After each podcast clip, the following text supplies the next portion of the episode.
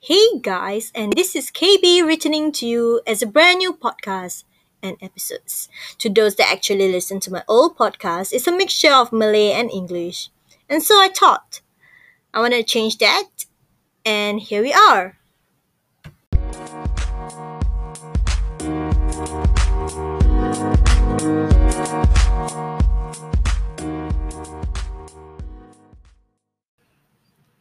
So, today, I'm going to share with you about the friends that I had or have during my primary school days. There were tellies asking me and sharing with me about their friendship problems. So, let's talk about all the people that leaves a print in my life, or a few of them that are still in my life. God bless them. Now, friendship comes from a long way. Primary school is where our first friendship was born. At least for me. At least for me lah. I mean, hey, cousins don't count, because even if you hate them, you will see them because they're part of your family. I mean, here it goes. When I was young, I envied friends that were in big groups, like literally big groups, like 5 or 6. I consider them big. It's like a power, you know, when you're in big groups. And well, I got that when I was in primary school. I mean, we're always in a group, going here and there, to the canteen, to the baseball court, to the soccer field, whatever it is, okay?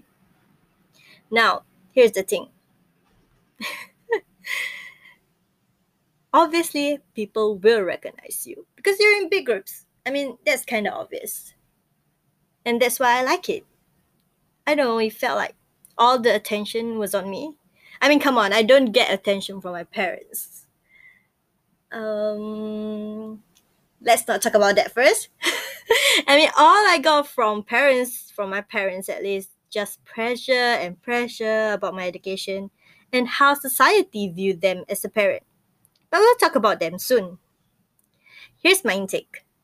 Being in big groups, they're bound to have small cliques that secretly hates you. I mean, humans. When you're too close to them, you know, you tend to build that jealousy feelings and stuff like, hey, why does she get everything? Why is she so lucky in this kind of stuff? And if you are ever that kind of person, please reflect and change for the better.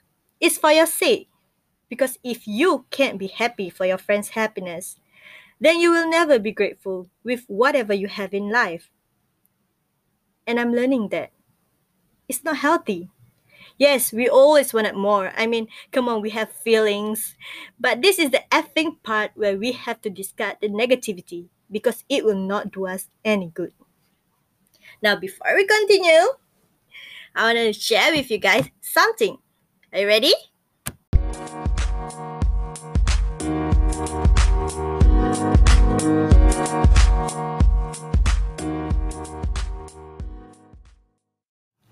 Alright, so this is what I want to share with you guys, okay?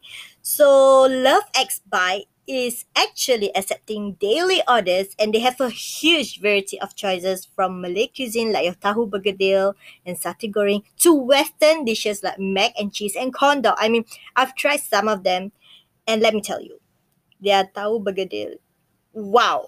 Like, it's nice for me because you can just grab it and put the whole thing inside of your mouth without getting messy. It's always messy when the tahu bergedil is too big, especially when you dip them in sauces. But this, I mean, I guess I have small hand or a small mouth, but yeah, I do not want to be messy. No, not in front of people. I mean, I love to be messy, but just with my family. But imagine you're in a party and everything. You are in a picnic, for example, and you bring food. And it's just nice when you're with your friends, like you can eat your favorite tahu bergedil, but at the same time, you're not going to get messy. Yes, that was one thing. And let me say that the mac and cheese is not muar at all. Wait. What is muar in English? I was trying to... What was the word in English? Oh my God. Yes, basically, it's not the kind of taste that makes you sick of, like, you know, some mac and cheese after a few bites you just don't want to eat it anymore because, like, I don't know, do you know how to describe that? But yeah, no offense to some of the others. I mean, like, Yeah, to me, this is just nice. You'll find it just nice. So check them out on Instagram @_loveXbite. And so, let's continue.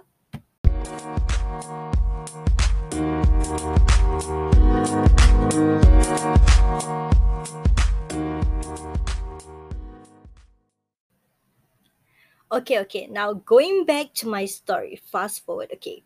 I found out that they went to print club without me. Was it called print club? I don't know. I can't remember. It's a place where we get into this tiny space and then we take pictures and then decorating them. I was just upset, of course. But hey, it's funny how they push the blame to one another. And like, I'm here like, what the F? But thankfully, none of them are actively a part of my life now, which is great. I mean, there are many other incidents where I can tell, but it's like I can only remember some of them, and like this print club incident, because my mind is kind of weird, you know. It tends to like deleted memories. Not deleted. That's the wrong kind of word I've used. I don't know. It's just like it erases the memory when it hurts me emotionally. I guess the print club incident wasn't the worst, but I'm still friends with them on Facebook. And like most of them have already settled down with their new families or what. But whatever it is, we people will never be perfect. We leave good and bad memories on others. And so to them, I only wish happiness. I hope that your children face the same thing as me. That's my revenge. No, I'm just kidding. No, I wasn't. Okay, alright. Move on. But hey, I mean, I have a very close friend right now, and she's actually from the same primary school as me, and her name is JL. JL wasn't part of that group, you know.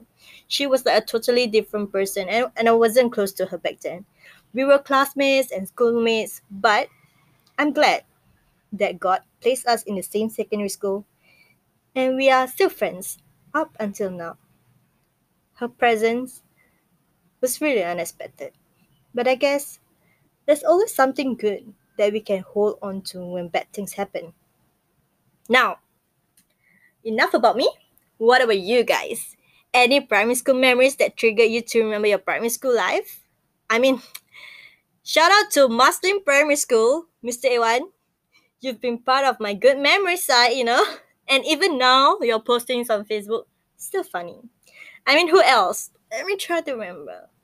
Was her name Cikgu Hazlina, the Malay dance teacher that she's in charge? I mean, I really miss Malay dance so much. And yep, guys, I was from Malay dance, even though now I create Malay rap songs. That's like very totally different. I don't know, to me it's kind of different, you know, from someone who's usually Malay dance displays a very soft-spoken, I don't know, vibe, and then here I am right now, like creating Malay raps.